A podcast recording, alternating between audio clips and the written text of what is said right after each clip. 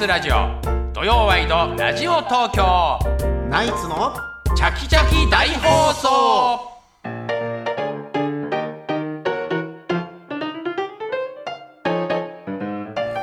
午前11時を過ぎました。TBS ラジオ土曜ワイドラジオ東京ナイツのチャキチャキ大放送。さあここからはゲストコーナー、東京よもやま話。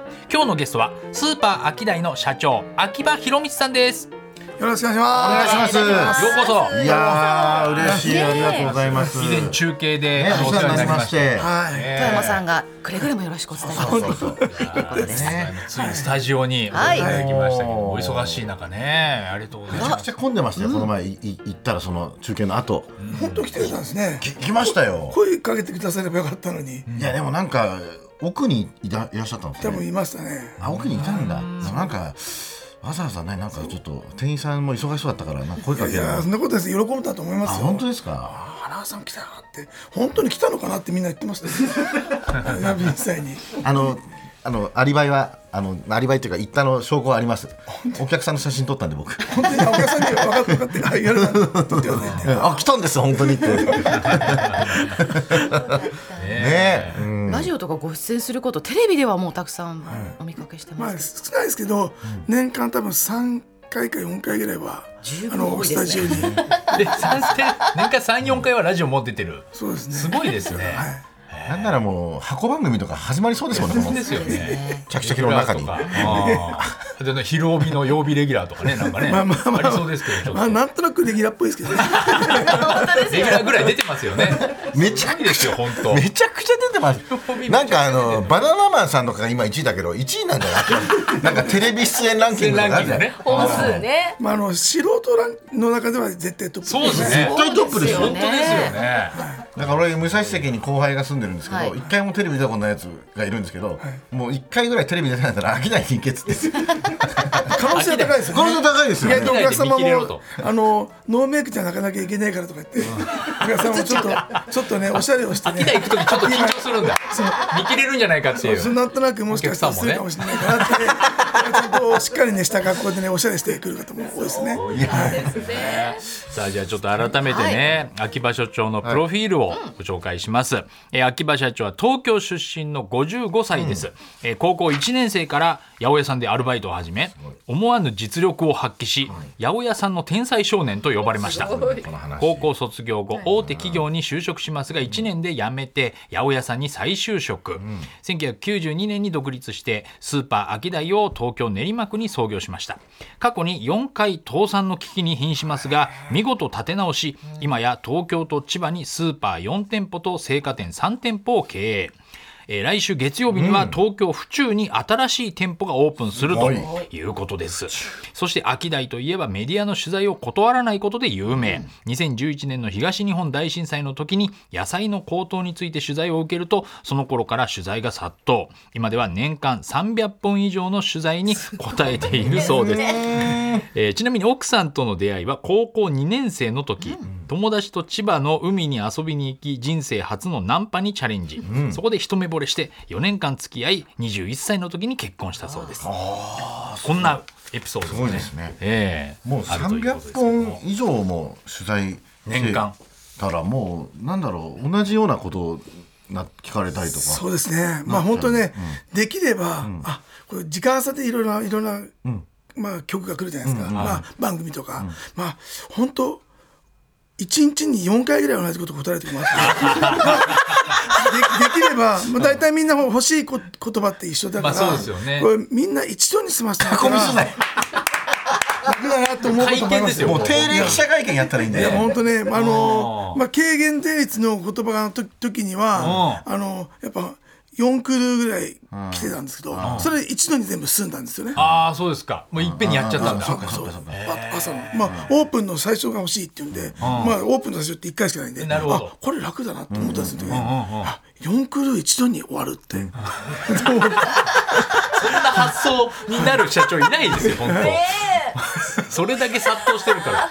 毎日ね。いや本当にそうですよ。本当にでもほほ本当にそうした方がいいですよ。プロ野球の監督とかと同じで一社一社答えられないからそうですよやっぱりみんな同じようなことなんだからっていうのはありますけどまあさすがにでもその野菜以外のことを聞かれる取材ことはもうないないいやいやもうしょっちゅうありますよ。ああります、はい、まああのえこれ俺じゃないんじゃないかなと思うけども、意外とね、あのもうもう野菜とかもう、この経済と関係なしで、あの例えば私生活で、例えば手紙、手紙を、あの、まあ、レターですね。まあ、今、大体 SNS とかそういうなっちゃうじゃないですか。はい。それを手紙とかそういうのもらったりとか書いたりすることありますか？みたいなこと聞かれて、まあ、そしたらちょうど偶然ね、まあ、あの娘からもらった手紙を読んでた時に、で電話来たから、まあもともと知ってるディレクターさんだったんだけど、それでえ「じゃああこれちょうど読んでますよ」って言ったら 関係ないんですけどそれでもう一つの取材が始まって。スーパーに関係ない、急に手手紙って読むことありますとかっていう質問が来るんですか普通に。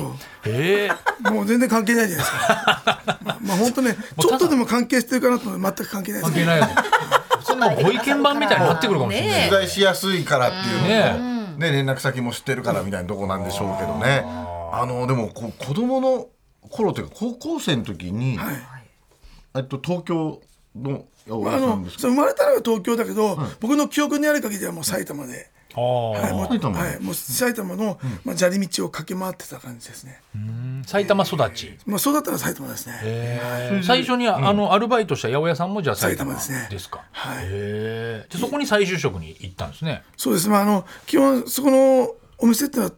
埼玉でもちょっとローカルな鶴瀬っていう場所にあったんですけど、そこでアルバイトしてまして、まあ、あの働いたのはこの、えっ、と西あの東京といってもやっぱりあの、えーちょっと東中上って言ってね、あの立川からちょっと青梅線で行く少しねいちょっとやっぱローカルの人、そそこで勉強をしましたね。高校生の時になな天才少年ってまあ、天才ピーチボーイと言われましたね。ピーチボーイ。はい。あ桃？桃です。桃入り少年でね。天才ピーチボーイ。ピーチボーイ。あ桃桃八百屋さなんんだけに。か専門だったんですか？桃いや桃売るのが好きでしたね。まああの任されて、そのその当時のあの本当にお世話になった。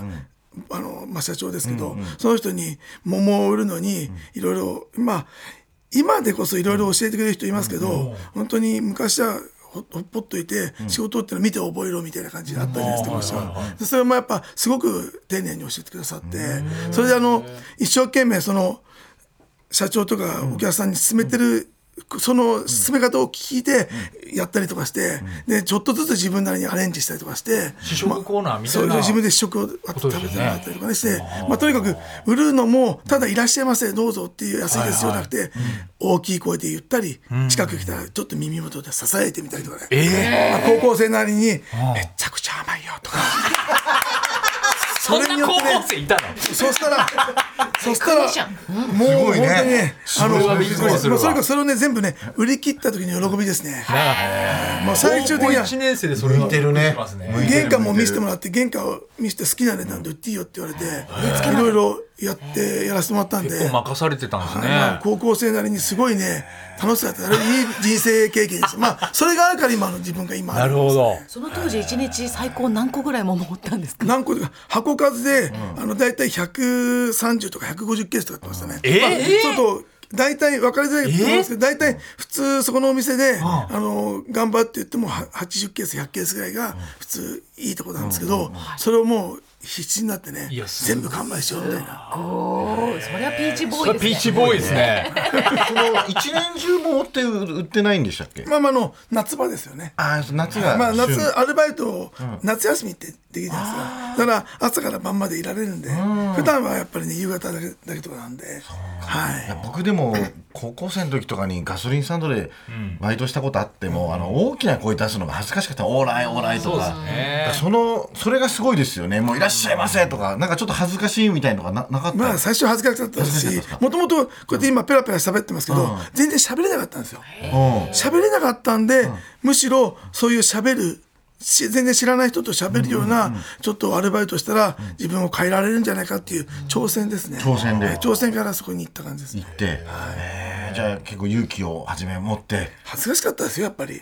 知らない人に声かけるんですもん。そうですよね。ねまあいくらねお店とはいでも主婦とかね年上の方たちにねささやい。たんだ。桃屋もうそれはもう最初は無理ですよ。やっていくうちにどうしたら売れるかって考えてるうちに。工夫していくうちにできたんだ。えじゃあ今秋台で働いてる若い子とかがはい。教えるんですか？お前。ささやけっていうささやけなかなかなかなかはささやそれは教えてないですけども、ただやはりやっぱそういう心を教えますね。あー。売り切れて、まあ、この間あの、あのそれスノーマンに会わせてくださいっていう番組が。スノーマン。はい。はい。すあスノーマン、うん。その、えー、目黒蓮目黒蓮君来て僕の半日僕の下で修行したんですよ。あもう弟子に。弟子はい。その時にやっぱあのいちごカレーを売ったんですけど、はい。大きい声で耳元で少しちっちゃくささやくのもいいんだよとかいろいろそれは教えますあそれ教えた。はい。それ目黒君はね。おーまあサイレンサイレントみたいなことですか、ね教えて。分かんないけど。言って目黒君もあ分かりましたみたいな。もうすごいねいい子でしたね、へそれ目黒君だったら別に立ってるだけでままさにそれは感じますね僕あのそれスノー、まあ、スノーマン目黒蓮すげえなって。あのあの1時間ぐらいで思いましたあやっぱすげえな。ちょっとちょっとね、あのー正直、はい。同じ土台には立てない そうですか最初戦ってたんですよ、俺はトマト売るから、お前蓮はいちご売れっつって、こうやって売るんだよって最初の10分ぐらい言ってますけど、30分ぐらい後からだんだんだんだんまるでいちごの受け渡したよね。長蛇の列。そうちょうど受け渡しだけで何にもしなくても売れる。売れちゃうなみたいな。売れちゃう。ファンの人とかもバーって来ちゃうんじゃないですかいやだからもうあの時もな内緒にしたんで。ー。内緒にしたんですけどやっぱ SNS ってすごいですね。すぐね。まあ本当に学校に行ってた保護者の人もはい。なんか見たみたいで、もう抜け出てきちゃった。子供の参観日より目黒連それも近くに住んでたら見に行くですしょ。ごい SNS よ。ねだから30分ですね大体ね。30分でこれくらいの人が集まるんだなっていう感じです。なるほどなるほど。もうそっからはもうあの噂で来ちゃうからね。最初の15分は僕勝ってましたね。でもあそこで秋葉社長に会いに行きたいっていう人もいるでしょ、やっぱり、ね、まあそうですね。ね。ねまあ、この間なんか観光バスもね、えっと来ましたね。え？ー東京観光の中に嘘でしょ。あ本当に観光スポットになってるもん。秋台って。いいですか？って来てください来てあの横浜から来ますね。いろんな人が観光バス乗って来たって一緒にみんなで写真撮って すごいことになってます練馬区をね練馬区を盛り上げていただいてありがとうござい練ます。馬区の観光スポットになってるいいなあすごいですよ。だって今ももう朝いつも早く起きて、えー、青果市場。まず市場行ってきました。今日も行かれて。もちろん。で、お店で準備してきて、であのまあオープン前に来なきゃって慌ててこうやって来ましたねもう秘書とかいないんですか？そういう秘書い だって普通秘書なんていないでしょ。こんな。でもこんだけ取材あったら広報担当とかいてもいいですけど絶対いた方がねいいよね。窓口になる人とかマネージャーいてもいいよマネージャーいないんですか？今。ねいないです。よ絶対。現場マネージャー来て来てないですけど誰かでまあだいないですよ。まあそれも本当にねあの周りのうちの支えてくれる、まあはい。子たちがはい。い。ろいろ手伝ってくれるんでなんとかなりますけど、今日ももうすでにエプロンつけてらっしゃるからもうこのまま帰ったらすぐね 働いててそのまま来たんで。着替える間もなくこれでさすがに「あとそれで行くんですか?」って言われて「えダメかな?」って言ったらせめてジャンバーぐらい着たらいいんですよ。ジャンバー着て来ました。あとなんか軽減税率の時の表彰、流行語大賞。だって、はい。すごいですよね。すごいですかね本当に。僕、すごいって言われても、僕が何したわけでもないんで、あの本当にあなんかいわゆる、なんか人の、人のやったもので僕がなんか得たものみたいな感じになっちゃって。なんかいろいろ言われるんじゃないかなと思ったんですけど、ほらまあほらなんでお前が通るんだよみたいな。で言われるかなと思ったけどね人生であれほどね、おめでとうって言われたことになったんですね。ああそうですか。本当ね受賞あのいや嬉しくてっていうか、まあ、僕が嬉しいのもそうですけどうち、に来るお客さんが、もう本当自分のお母さんみたいな人がいっぱいいるんですよ。本当ねおめでとうおめでとうお兄ちゃん頑張ったもんねとか言ってね中には涙流してくれて。ええ本当にありがとうございますってもうそんなに喜んでもらえるんだったら、本当よかったって なんか今回もなんか物価高高騰とかなんかまた取りそうじゃないですかねいややっぱりもうね、何かしらそういう、なんですかねスーパーに話聞きたいっていうニュースってあるんですねやっぱりね。そうですね本当に、まあ、ありがとうございます。一番のなんか時事ネタみたいなねとこがあるでしょう、まあ、僕の場合その、えーと仕入れのに関してもそうですし、販売もやってるじゃないですか、で一般的にお客さんとこうやって会話してるからお客様のやっぱかあの価格への関心度とかやっぱ買い物動向とか常にやっぱ見てるわけですよ。まあ、それとやはりあの当然仕入れしてるんで、産地との状況っていうのも常に分かってるんですね。であのそして一応経営者でもあるんで、い。まあ、いろいろなことも全般的に見ると、まあ、やはり、えー聞きやすいんでしょうね。まあ、いろいろな引き出し持ってるんで、それだけも社長が自ら全部やってるっていうのがやっぱりね、うんまあ、話聞ける本当にもう、ことになるんでしょうけど、そうですね。あのもうありがとうございます。一番最初は何の取材だったかって覚えてますか？どこの局とか、まあ、確かに日テレだったかね。まあ、そういう番組が来てたかなというニュース番組が。いつ頃から？いやもうあの、このすごく増えたのはこの東日本の震災。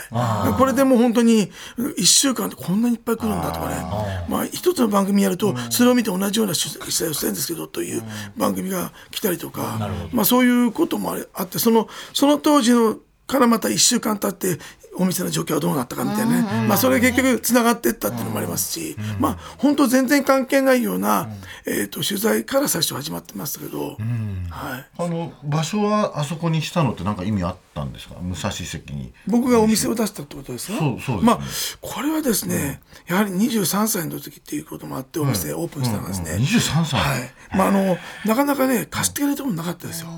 でやはり、えー店舗を探してて、でどっかと思って、まあ、吉祥寺っていうのがちょっと通り道にあったんで行く途中にね、で吉あ吉祥寺に向かってる途中に、いわゆる武蔵関という通りを通ったんで、であのテナント募集っていうところに一応電話してみてどんなもんなのかなって聞いてみたら、だからあの貸してくれそうな感じで。でまあ吉祥寺の方がちょっと高くて、全く借りられなかったんですよ。なんででここどうだろうと思ったら、えーまあ大家さんがね、えーまあ、自分のと同い年の娘さんがいるんで、まあ、同じような子が頑張るんじゃ、えー、とじゃあ応援しますよと貸し貸したんですよね。まあ嬉しかったですけど、まあ本当最初嬉しかったけど、お金は借りるのは大変だしお客さんは来ないし、まあ本当オープンするのが大変ですけどオープンしてからがもっと大変でしたね。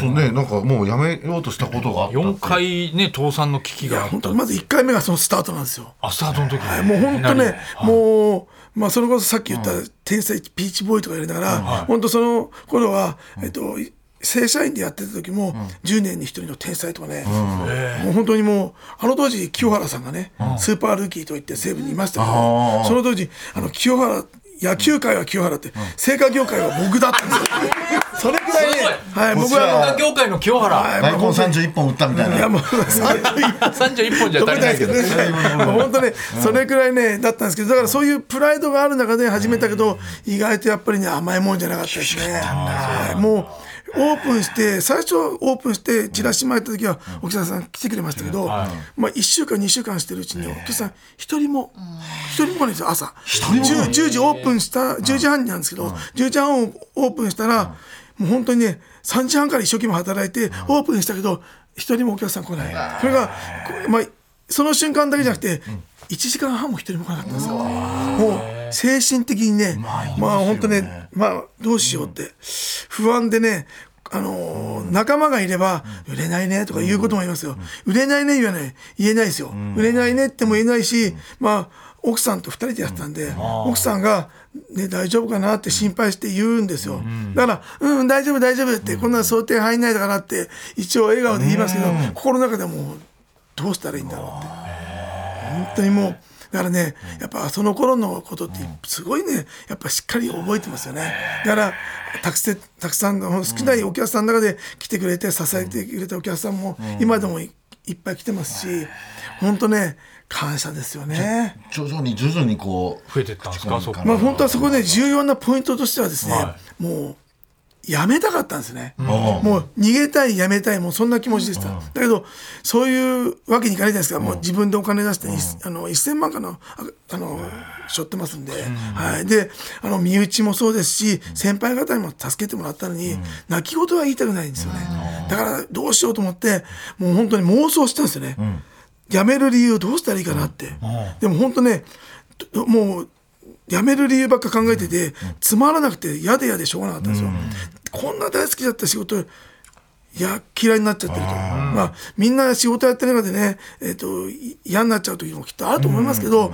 僕の場合はじゃあもうやめようと、こんな嫌なんだから、1年後にやめよう、決めたんですよ、もう1年後までもう恥ずかしいとかもう何もなしにして、もう1年後に自信を持ってね胸を張ってこんなに頑張ったけどダメだったらやめますって、みんなに言えるぐらいやろうって、って思ってから、もう目の前バス通りなんですよね、ババスね。バス通りでバスバスに向かって前バスが嫌だったんですよ、バスに見られると、あのあそこもう潰れるよって噂が流れるんじゃないかと思って嫌だった背中を向けてたんですけど、もうそれを決めてからはもう大きく看板に「大根10円」って書いてね、バスに向かって走り回って追いかけてたからね、すげえすげえすげえ。そしたらね、ちょっとずつお客さんまあ、最初シルバーパスを使っておばあちゃんたちがね、おばあちゃんたち優しいですよね、あんちゃん頑張ってんねってもう激励してくれるんですよ、でも何も買わないんですよ。いやいいですよ本当にね、まあ、それからねそう。でも嫁に言っとくからねっつってね、それは後々やっぱりお嫁さんが来てくれてね。やっぱ見てるんですね地域の人たちはね。頑張僕ってかったです。本当ねだから1時間半経ってやっと来てくれたお客さん、ああって、やっと来たよと思ってたお客さんだったんですけど、もうそれを気持ちからもうもう1時間半お客さん誰も来ないのにずーっと大きい声で「いらっしゃいませいらっしゃいませ」っつってんですよ、だからこんなことになっちゃうすその時にもういい話だよそれ。したんもう1ですね時間半そしたら1時間半後に来たお客さん来たら「お兄ちゃんあのお兄ちゃん元気ね」って言うわけですよ「そう元気だけど取り柄なんで」っつって。一人来てくれたことをお前は一人しか来なかったの。に一人来てくれたことを喜ぼうと。本当に感謝しようと、でカゴにお客さんが一品二品入ってるために自分を認めてくれてるんだという気持ちになるともう感謝の気持ちでいっぱいですよ。まあそうするとねなんかねあの嫌な仕事じゃなくてね楽しくなってまあ自分のこんな思いで頑張ってるんですってことを伝えることによってお客さんがじゃあ友達連れてきてくれねと。だから本当ねすごいあの普通お客さんは来るのにいろいろなツールがあると思うんですよ、初めて来店のきっかけっていうのは、うちのお客さんの、えー、と来店のきっかけっていうのはその時90%以上が知人の紹介だったんですね、すごい。いいです口コミ。本当にねあありがたいですよね。まあ一回来てねあやっぱりここいいなっていうねちょっとずつちょっとずつ。だからそんなにすぐバッてなることはなかなかないんですよね。もう本当ね、1年後には辞めない、辞めるってことを忘れてましたよね。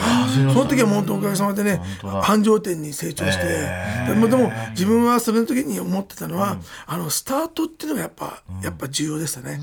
そういうスタートできたんで、むしろダメダメなスタートだったからこそ、やっぱあの調子いい子じゃなく、感謝の気持ちっていうのをちゃんと持って、今でもこの32年間続けてこれるんですよ。本当になんかもうね呼び込みとかねああいうのとかねちょっと嫌嫌だったりするじゃないですか普通ね。恥恥ずかしかったりとかね。32年間ほとんどお休みもされてないんですもんね。まあそうですね、まあ本当ね、えー旅行っていう旅行っていうのもね、だから家族には申し訳ないなって、娘たちとも話しますけど、沖縄行くのに、やっと沖縄旅行だよって言って、朝出てったら、もうお昼に帰ってくるんですよ。え？あまあ、翌日ですね、一泊してお昼。に、もう本当に弾丸ですよね。沖縄一本当に一泊で泊ぐらいしか一泊でないんだ、ままあ、お昼には帰んないと夕方から仕事なんで。も ういや入れない入れないよ。えそんなちょっと長めの休み取ろうとかってないんですか？っていうか、やっぱりね、あの、市場仕入れもありますし、仕入れもありますし自分がとにかくねあのやるべきことはちゃんとやんないとあなんか嫌なんですよね。まあやっぱね 100%120% の仕事をしてお客さんに向かいたいんですよね。なんかちょっと適当っていうのがやっぱ嫌で、まあ、だから鏡ですね。えーまあいやでももうねもねなんかもっとわかんないけどね高級クラブとか行ったっていいんじゃないですかいやいやいやもう全然だけどね似合わないです似合わないです。ビビビっちゃいますよね。趣味とかないですか？趣味はね歌ってますねたまにね。歌何歌うんですか？意外ですよ。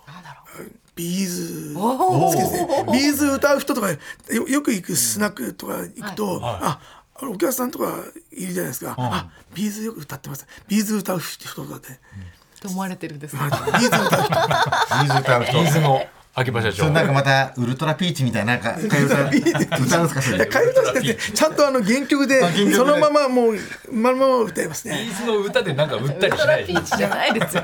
もうでも基本頭の中はもう野菜とか。いやさそういうもう、ね。そうですね。仕事で。いっぱいだからもう本当にやめるしかないんじゃないですか？もうそうですね。忘れられるとしたら。僕の人はいつかこうやってやっぱ長年頑張ってきて、で嫌だなと思ったことってほとんどないんですよ。その、そういう倒産の危機にもやっぱありますけど、うん。倒産の危機があったからこそ成長があったんですね、でみんなとの絆もできたし、だから非常にね無駄にはなってないと思いますし、振り返ってみたら嫌だなとは思ってないですよ、ただあの頑張ってこれた中には、いつかは僕は無期限の旅をしたいみたいなね、漠然とそういうのはあるんですか？あそう。だからもうだってせっかくこの地に、ね命が授けていただいて、なんかなんかちっちゃいところにしかいないんですよこれ。ほとんど。もうなんかわかる。そう。わかる。末広亭池袋行ってる時いつももう俺。いつも行動範囲同じ。行動範囲が限られてると。すごいそうだからそれでやっぱりでもなんかいろいろ世界の自然を見たりとかまああのいろいろなものを見てそうか感じたいなと思って。どっか行きたい国とかってあるんですか社長。まあだからもう、あのまず日本さえ知らないじゃないですか、日本の綺麗なところとかそういうところをやっぱ、満足したらやっぱ世界の自然が織りなすその美しさってあるじゃないですか、まあ、その美しさをちょっと見たいですね。人が作ったものじゃなく自然の美しさをちょっと見たいな。まあグランドキャニオンとかね、まあ美しいかどうかも知らないですけど、見たことないんで、まあ、映像ではいい部分しか撮れなかったね、意外と映像ですげえなと思って見に行ったらこんなもんかみたいなのもあるじゃないですか結構、まあそれをやっぱり自分が体験してみたいですね、これでも社長が本当休み取って、ちょ長期で、ねまあ海外旅行ってなったら、ちょっとロケで撮らせてくれっていうところ。だからね それも仕事になるよ。秋葉社長のなんとか旅行記みだたいなのもから有吉さんの夏休みが秋葉社 秋葉社長の夏休みみたいな毎年恒例みたいにな毎年恒例になりますよちょっと見るけどな。なかなかね本当もう本当ねもう寂しい思いを娘たちにさせたなっていうのがずっとだから今うちで働いてる子たちにはちゃんと家族を一番に考えなさいよってさそれは言ってますね。お嬢さんももう大きくて、はい。でも応援もちろんしてくれて、もう私もやるみたいな感じで。娘たちも僕結婚したりとか子供できたりとかもう孫3歳なんですけどまあそうするとだんだんだんだんいろいろねもうあの僕のこともまあもともと理解して応援してくれてたんですけどあのよくパパ頑張っててくれたよねって。言ってくれたらそうでしょ。嬉しいですよって言われね。る。んだ働いて頑張ってないって言われたら最悪ですよね。めちゃくちゃ頑張ってるわ。子供の時はねなかなか遊んでくれないからディズニ寂しかっーランドにたでしょうけど。行ってもねディズニーランドに行ってメインはパレードじゃないですか、はい。パレードの時間にね親子でみんなで見たいところを、パパはちょっと仕事があるからってもう車の中に帰っちゃって。そうそういう人ですよ。でパレードが終わったら入ってきて、あのなんだった？っつって、うん。綺麗だったよパパって。見せてあげたかったのにって言われて、うんそう。そうなんだ。もう。どうしてもね。グッときますね。ねえ。そのお嬢さんが大きくなったらお父さん頑張ったんだねってまた言ってまあくれるという。本当ねだからもう今度娘もう一人が今度6月1日に結婚するんですよ、え結婚式なんですよ。だから本当ね、まあ、それその娘が本当ね、えー、ともうやっぱり、まあ、負けず嫌いで、やっぱりパパにね、あの褒められたいってずっと思ってたって言われたりね、そういう時があって、あ当たり前に見ちゃいけないんだなって、じゃあ頑張ってることをちゃんと見てあげなきゃと思いながらねね。やっぱりなかなか接する機会が少なかったから、接する時間が短いからこそ内容の濃い時間にしなきゃいけないなってずっと思ってやってきましたね。あーなるほど。娘さんのそうっすね。本当だよ本当に。ね本当旅が多い。さあここからは今週のヤホートピックスということで、はい。